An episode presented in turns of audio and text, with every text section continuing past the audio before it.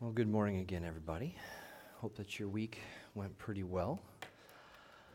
Holiday season is quickly approaching and upon us. Definitely, we see our schedules filling up with different activities and get togethers. Um, there's always a lot of family functions that happen this time of year. Uh, you throw in birthdays to the mix, and it just gets kind of crazy. I've got three winter birthdays, and it's just, it's always fun to plan those things out. This year looks um, a little dicey. I mean, last year a lot of our get togethers were canceled because of COVID. This year we have different surges, we have different mandates. And then you always have the family interactions of politics and the mess that is involved with all of that. So, again, this year is kind of up in the air, but we try to get together through that mess, through those headaches, because we want to get together. We want to make up for last year, we want to have those connections, and those are very important for us. You know, you throw into the mix the supply chain crisis, inflation that's continuing to rise, and you begin to think about all of the despair that can be around this season. You know, as I think about it, I think of how within the holidays in the last two years, there's been a shift. If you recall Easter season two years ago, we had the service over Zoom. We were all indoors, locked away and hiding, and I had mentioned how this was probably pretty close to what the first Easter would have been like. And then last year, with, with the, the, the, virus still going around, a lot of Christmas gatherings didn't happen. We kept things a little bit more low key. And as we come around this year, there's some different challenges, obviously. But I think with all of these things that have happened, it has drove us to a deeper meaning behind the seasons. And I'm hoping through this season that we can have more thanks for what we have. We can relinquish some of the hold of materialism that's surrounding Christmas, and we can get back to the, the natural order of things in terms of focusing on Christ. And that's a good thing. You know, we go through these various trials, these hardships, these conundrums in life often. And we look to we look to find answers of hope in those situations. In those times where we have difficult decisions to make. You know, and as we continue our series of keeping in step with the Spirit, today's focus is going to be on hope. Hope that we have in the Lord hope in the steps that we take and the direction that we're going, hope in the midst of trials and suffering. So if you have your Bibles, you can open them up to Romans chapter 8. We're going to begin in verse 16 today, kind of catching up a little bit of what we had talked about in last week's message as well. But beginning in verse 16 through verse 30. The Spirit Himself bears witness with our spirit that we are children of God. And if children, then heirs. Heirs of God and fellow heirs with Christ, provided we suffer with Him, in order that we may also be glorified with Him. For I consider that the sufferings of this present time are not worth comparing with the glory that is to be revealed in us. For the creation waits with eager longing for the rev- for the revealing of the sons of God. For the creation was subjected to futility, not willingly, but because of him who subjected it, in hope that creation itself will be set free from its bondage to corruption and obtain the freedom of the glory of the children of God. For we know that the whole creation has been groaning together in the pangs of childbirth until now. And not only creation, but we ourselves who have the first fruits of the Spirit, groan inwardly as we wait eagerly for adoption as sons, the redemption of our bodies. For in this hope we were saved. Now, hope that is seen is not hope, for who hopes for what he sees? But if we hope for what we do not see, we wait for it with patience. Likewise, the Spirit helps us in our weakness. For we do not know what to pray for as we ought, but the Spirit Himself intercedes for us with groanings too deep for words. And He who searches hearts knows what is on the mind of the Spirit, because the Spirit in- intercedes for the saints according to the will of God. And we know that for those who love God, all things work together for good, for those who are called according to his purpose. For those whom he foreknew, he also predestined to be conformed to the image of his Son, in order that he might be the firstborn among many brothers. And those whom he predestined, he also called. And those whom he called, he also justified. And those whom he justified, he also glorified. Father, I pray that you would open up our hearts and minds as we go to your word today, that you would be glorified with our form of worship as we study your truths. In your name we pray. Amen. So, as I read up in the, the prior section, depending on how your Bibles are divided up, um, I kind of wanted to read up ahead a little bit because it's important for our context. You know, this section of Scripture is such a great buildup to the pure hope that we have in glorification. And I want us to remember that. You know, as believers, I think that we look to heaven quite often. Even though we can sometimes be caught up in our days and the stresses and the trials that can overtake us, many times we keep heaven at, at the forefront of our vision, right? We, we want to have an eternity perspective as we're walking through this life as we go on. But, you know, as we've been talking through this series about keeping in step with the Spirit, um, you know, as I've reflected on the messages, I haven't really emphasized the eternity perspective. A lot of it's been on sanctification, the division that we feel between the flesh and the spirit, the battles that we're facing each and every day emphasizing us to be doing the will of God, aligning ourselves with His will in our immediate contexts. You know, and as we we look back on these last messages, I know there was a time in Galatians where I talked about walking and, defining how it's not fancy, it's not spectacular, but it's progress. You have a destination that you're walking towards. You know, when I think about the end goals and destinations, I think about when I used to run long distances. I would get to about mile five and I would hit my wall. I was drained at that point in time. So I would have visuals that were right in front of me. Make it to that mailbox. You know how many steps it takes to get to that barn. And then you cross, you turn the corner and you're in the home stretch. You know, I couldn't see the end goal because it was a country block. I knew where it was, but I had to focus on that which was right in front of me, while at the same time knowing I needed to get to that full distance. On the flip side of that, when I started working with my dad when I was 13 in the construction business, I didn't have a lot to do per se, so I would walk around looking for things to do. I was the gopher of the job. Go for that tool, go for that board, go for my lunchbox. Whatever my uncles told me to go for, that's what I had to go do. And I can remember my dad, he had this comment as I was walking around the job site. There's my son walking around aimlessly again. You know what? It hurt, but it was truthful. As Christians, we cannot be wandering around aimlessly. We have a target, we have eternity in our minds as we go through our day to day things. We run the race that is set before us, and we are running to the Father. It's an exciting thing for us to focus on, for our hope to be in. Now, Paul talks about suffering here. Within the context of what he's talking about, he's talking about general suffering that the earth experiences, that we experience, and it can include any type of suffering. Normally, when I describe suffering, it's, especially within this context, it's suffering that comes about because of sin.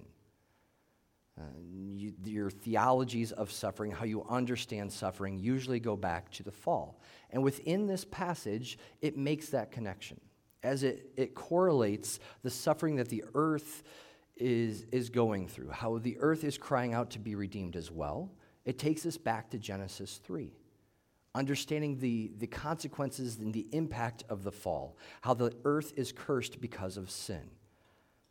So, hopefully, we can see with our understanding of suffering how it's linked to death, to decay, to disease, to thorns and thistles, and this fallen world. Now, he had, Paul had just gone through in this previous section how the body is, is death, how our mortal bodies are fading away, how there's sin in these bones, and it's destroying our earthly tents. Right? So, first off, I want us to understand suffering from this perspective suffering, the pain of death in this life as a consequence from sin. Um, the things that we know and love that we have lost along the way. Many of us have experienced great forms of suffering in this life. But our connection to the fall and sin is very important for us to understand. As believers, we have an awareness that suffering comes about because of sin, that death is a consequence of sin, and that guides our understanding. Now, as it says here in verse 17, provided we suffer with him in order that we might be glorified.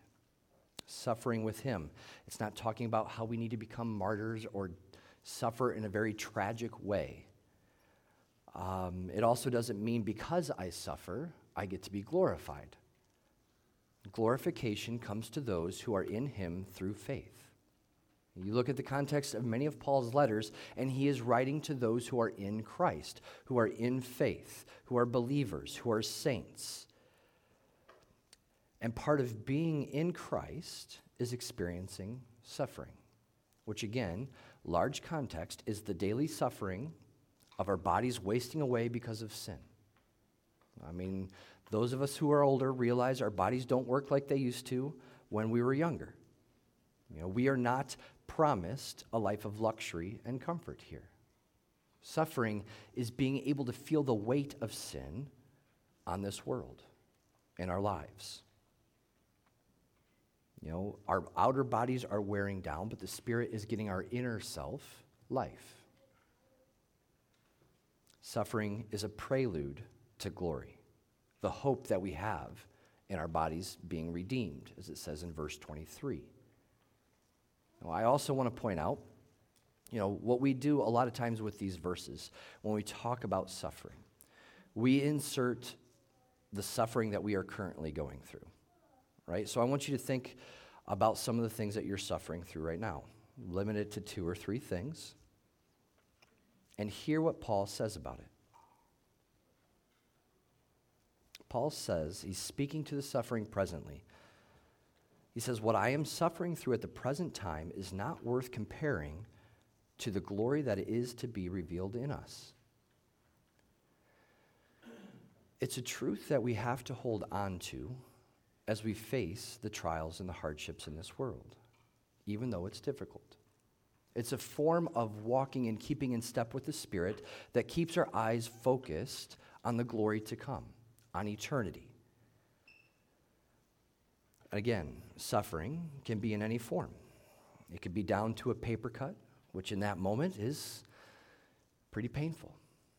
It could be mental suffering. You know, you think of the different vaccine mandates that are coming up and people having to decide do I take a vaccine or do I keep my job in order to keep my job?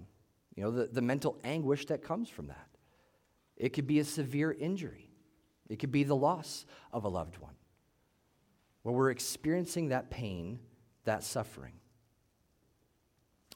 I almost always connect this verse here in verse 18 down to verse 28 and how all things work together for good.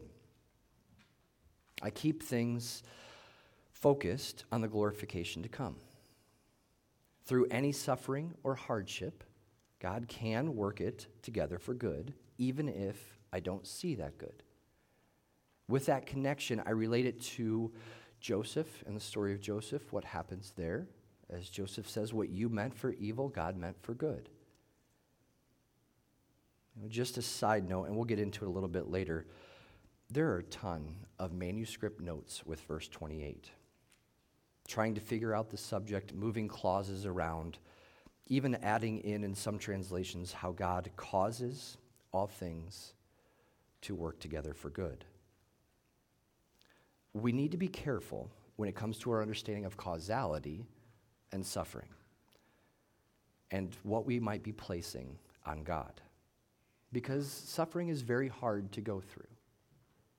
And it's very easy to be overcome by the emotions that you're feeling at those times, of what's going on right in front of you, it's very easy to be led by those things and then move ourselves into error in how we're thinking. So many times we experience suffering and we cry out, Why, God? If you're lucky, it stays there. But how often, when we're going through these times, do we then ask the question, Why are you doing this to me, God? Why is this happening to me? And it could be an innocent question where we're seeking understanding, where we want to know more. But if we ever get to the belief that God is causing suffering to happen to me, or God is bringing this suffering, then we can be putting suffering and evils on God instead of where it needs to be us and sin. Remember, suffering and death come about because of the fall because of our disobedience to God. God allows things to happen, and He can work through them, but He does not cause sin and evil. We need to be careful where our theologies can lead us. But sticking with this, uh, this verse 18 and the connection down to verse 28 for a moment. Obviously, as we want to keep things in an eternity perspective, many times we think about, well, what about now? How does that help me for the times of suffering that I'm going through right now? You know, through the last few years, I have grieved very deeply. I have gone through this line of questioning. Um, and because sometimes I do process while I'm up here, you get to go along on that journey with me from time to time.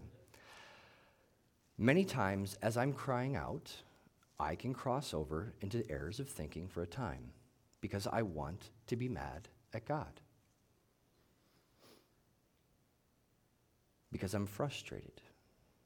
Because of the suffering that I'm going through. I might need to get it out and get it resolved.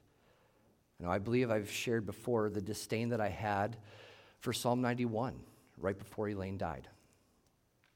The anger that I had at God and how all of that was dispelled soon after her funeral when I watched a video that she made for me speaking about Psalm 91 a year before she died.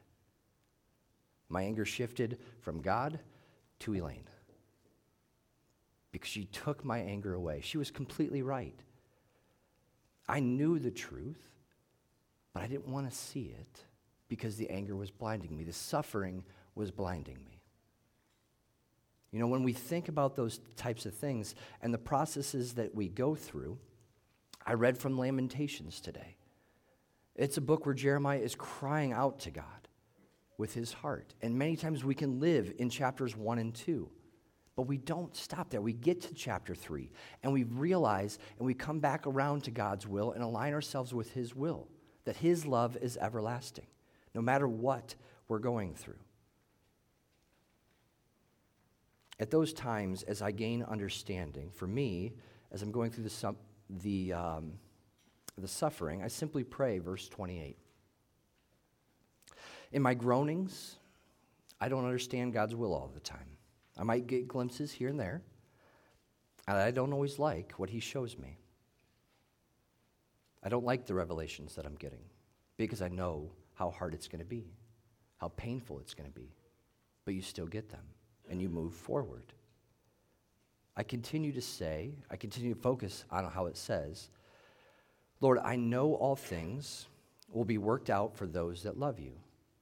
So, first and foremost, help me love you more. Help me to understand your heart. Help me to see your good in these situations where I can't see them. And when you're in pain, you can say the right things, you can go through the motions, but still not get it, right? You know, if somebody had come up to me and quoted verse 28 in the receiving line at Elaine's funeral, I probably would have tried to punch him because I wasn't ready to hear that at that time. I know the truth, but even Job's friends had enough sense to be quiet for seven days, right? We know the truth. But it's that walking and stepping in it that becomes a hurdle, that becomes a barrier, that becomes vulnerable. Ultimately, what is the good that God works to? It is glorification. It is being with Him for eternity.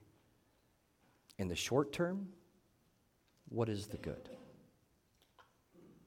Because that's what we're really focused on right here and right now, because my pain is temporal. That's what I'm feeling currently. So, what is the good in these situations? For me, I believe more is to be revealed, but suffering in this way has opened doors for me to be able to connect with others who are going through intense pain. It's not the ministry I wanted, but it's the ministry where God needs me to be. Because so many people are going through hardship and suffering. And we need to find the hope in the midst of that in God, in His promises and His word.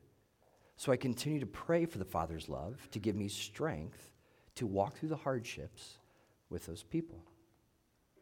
You know, we can relate to the suffering and grief and dealing with that in, in terms of the results of sin in this world. Paul makes some different correlations to this suffering. He talks about how the earth is groaning because it is subjected to the futility, that it is also waiting eagerly for the end times so that it can be redeemed, just as the saints are.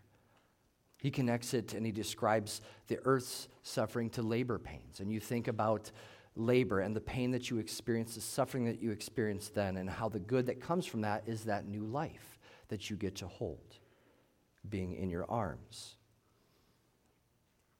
In the same way, the saints, uh, we wait eagerly for the redemption of our bodies, as it says in verse 23. This speaks to the glorification. So we're making a connection there in verse 23, back up to verse 17, and then down to verse 30 as well, as it's talking about glorification. It is the hope unto which we were saved, it is the focus of our walks. Until that time, we wait, we hope expectantly. We hope expectantly because the glory that is going to be revealed in us, through us, is going to be greater than any of the suffering that we've experienced here. And I know many of us have been through the wringer when it comes to suffering. We have suffered greatly. But you compare that suffering to the glory of God, and there's really no comparison. When that is your focus, it, it livens you up a little bit. It gives you that extra pep in your step to continue on in that hope for glorification. As Paul says, to live is Christ, but to die, that's gain. Then we're with God for eternity. We're in glorified bodies. The pain and the suffering is gone. You know, suffering, it is a hard road to walk through. But as we've been stressing, as believers, we've been given the Spirit. And the Spirit helps us in so many ways. He gives us strength. He gives us the fruit of the Spirit. He intercedes for us. He helps us in our weaknesses with groanings that are too deep for words. He is our advocate, our go between with the Father. He helps us to understand the Father's will. You know, many times as we are praying, we don't know what to pray. That's our weakness. We're not sure what the Father's will is. So he prays for us. He takes us to the Bible. We spend time in His truth, and He brings that conviction to our minds. He then gives us the strength to be able to take the necessary steps as we trust and lean on Him, growing in His image, to have our minds renewed.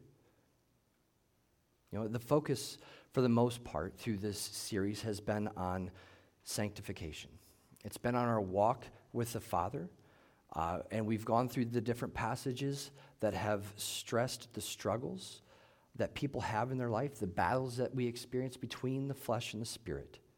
And now in chapter 8, we see this shift near the end of this chapter, where the focus is more on the promises and hope in, of God, in His will. You know, when we look at verses 29 and 30, there's a lot here to dissect. to understand within these verses. Too much for this message. Um, there are theologies and debates surrounding the meanings of these verses, the definitions of these terms. Prominently, what has stuck around has been the, the thoughts and ideas of John Calvin and John Wesley with their takes. And really, from this point through chapter 11 in Romans, we find a deep divide in interpretation within the church um, in terms of how they understand it. And for most of us, I say when it comes to the, the Calvinism, Arminianism, or any other ism type of debate, we kind of already have our side that we gravitate towards, the ways that we understand these verses, these terms, and what's going on. And, and again, really what it comes down to is the, the definitions and how we're understanding these terms and what they mean. Today, I simply want to acknowledge the difficulties within the texts um, I also want to acknowledge that just because something's been popular for the last 300, three or 400 years doesn't mean it was the only way to approach the text or interpret the text. I think that we all agree that there is one interpretation to the text. It's a good thing that we have it, right? Sarcasm. So, I'm going to try to punt around this controversy a little bit not really address one side as right or wrong. I'm going to attempt to stay within the context to understand these verses, which might bring out a different interpretation. Oh, joy. But it's a little bit deeper. And I want you to stick with me as best as you're able um, as I try to articulate this. You know, as we've been talking about suffering through this part of the passage, what Paul is doing in chapter 8 is relaying the hope that we can have in God. The hope that there is no longer condemnation. Back up in verse 1. Jesus has paid it all. And because of that, we have hope that we will be glorified. He addresses and he acknowledges the suffering that people experience, and he is giving them hope by relating how the earth too is suffering, how it is waiting for redemption. So he is telling the readers to press on until our bodies are redeemed. We have hope because the Spirit is in you, He intercedes for you.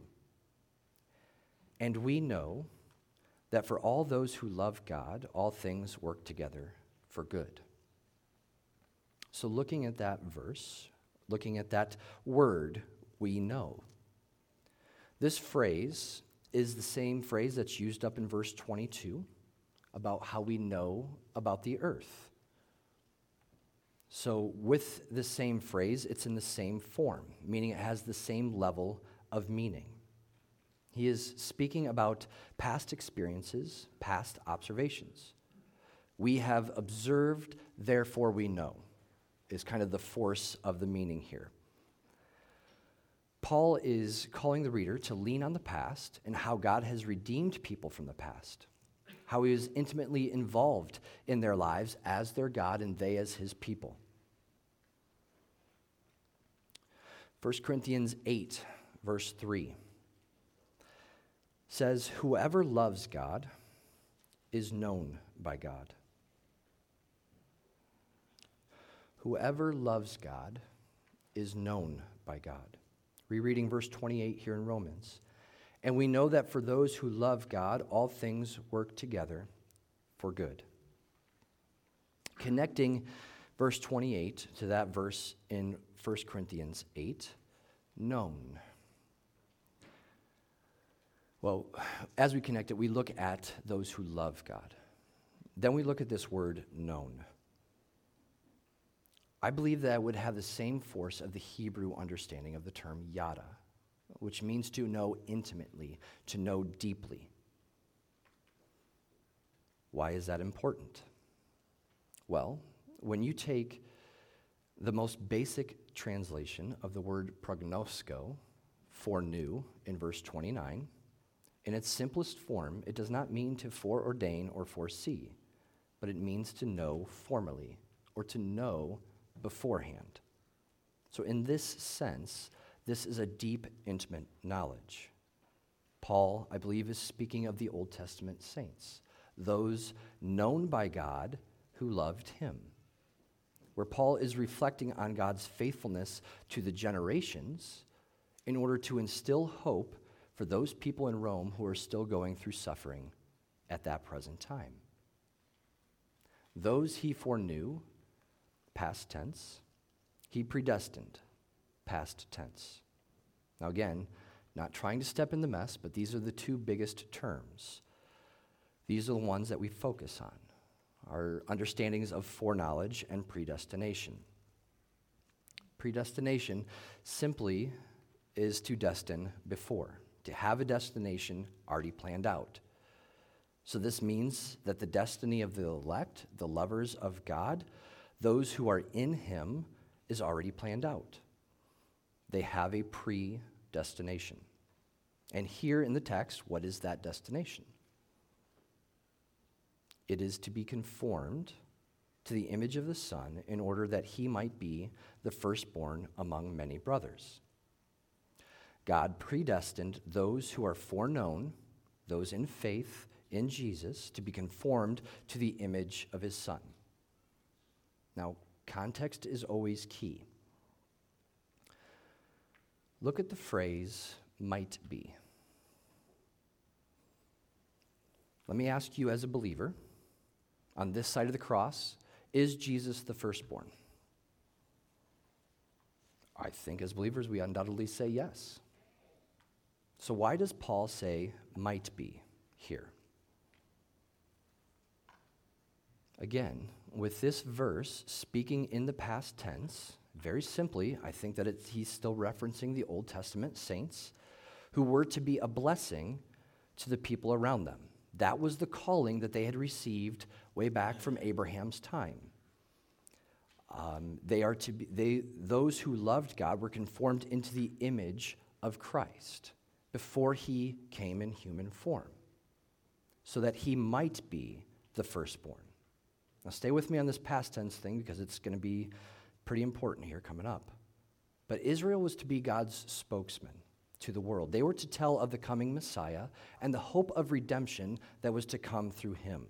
That was their calling as the elected, chosen nation of God. Those he predestined, he called. Those he called, he justified. Those whom he justified, he glorified. All past tense, right? So, if this is not speaking of the Old Testament saints, why would glorified be in the past tense? Now, because most of us believe the Bible is written just for us, we have the understanding that it just means it's a done deal. That's all God is saying there. But let's go back up to verse 17.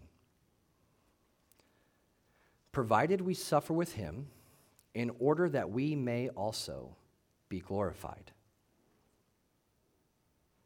In verse 17, he is speaking presently to the Roman readers.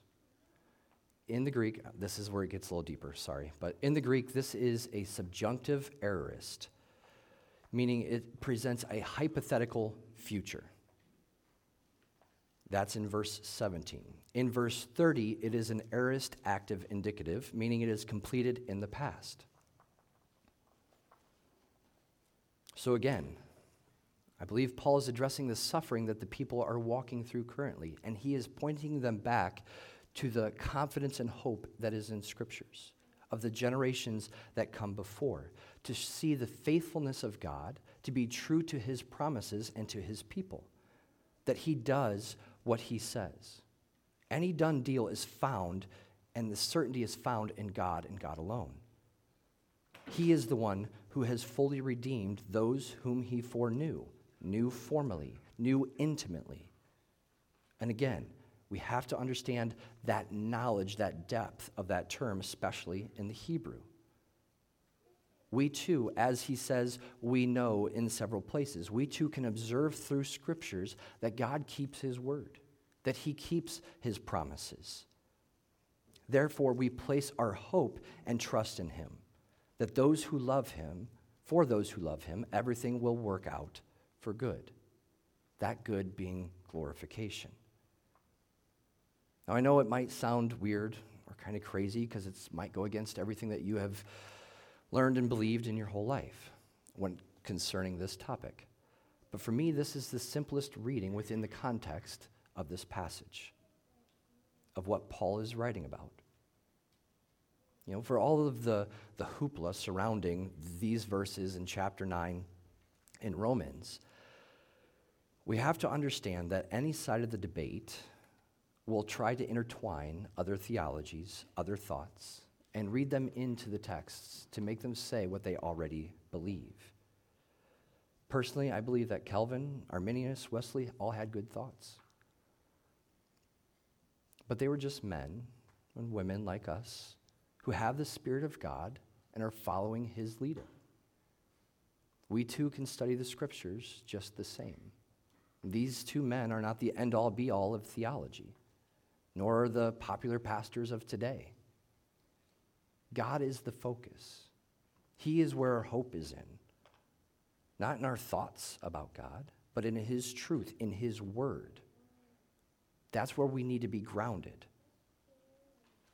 not trying to defend other people's viewpoints or beliefs, because that can get very dangerous in our theologies. Where, it, where we need to be careful, I'll just kind of give this warning, in terms of especially foreknew and predestined is this idea of determinism and causality. Um, foreordaining. You know, does God determine things? Yes. Does he determine everything? I say no. Because when you get to that point in your theology, you are then placing suffering and evils on God. And I don't think that's the right place. I think suffering and evil has to be placed on sin, on us. Again, God can allow things to happen, but He is not controlling us like robots, forcing us to do the evil things. We have been given a free will for that point. And again, I understand that there could be disagreements with that. You know, I do not believe that God is over us with a magnifying glass, shining things down on us. I think suffering happens because of sin in this world, and sin is on us. We cannot blame God for those things. He is not the cause, especially in the individualistic sense. He gave the boundary, and the consequence that came because of that was death. We disobeyed that. Within these verses, I think that God's will can clearly be seen. The ultimate end is to bring everyone who has been justified in Christ into glory. Our assurance rests solely on Him, on His promises. We can observe the promises through Scripture and how God has fulfilled them through the great cloud of witnesses that has gone before us. We can trust in Him and place our hope in Him as we go through suffering in this world. And that gives us a tremendous amount of hope and confidence to take those next steps forward. As we keep in step with the Spirit, as we go down roads of suffering, hardships, or trials, we wait patiently and eagerly for the hope of redemption that comes from God. We are to take steps that lead in that direction whose end goal is glorification. There will be hardships along the way, some that we would never foresee or want to have, hap- have happened. But God is faithful to not leave us nor forsake us. We continue to love him and put our hope and trust in him, for we are known by him. He is our Abba, he is our Father. Let us pray. Father, as we contemplate these verses, as we contemplate your word, and what it means in terms of the end goal, glorification, and the suffering that we experience here, Lord, I pray that you would open up our hearts and minds to love you more, to know you well, to understand your will and purposes. Lord, I pray that you would help guide us on our road of discovering more of you in our theologies and our doctrines. That you would help us to magnify you at all turns. Lord, this is heavy stuff that we're talking about today. And I pray that you would bring clarity and understanding, that you would bring wisdom. In Jesus' name we pray. Amen.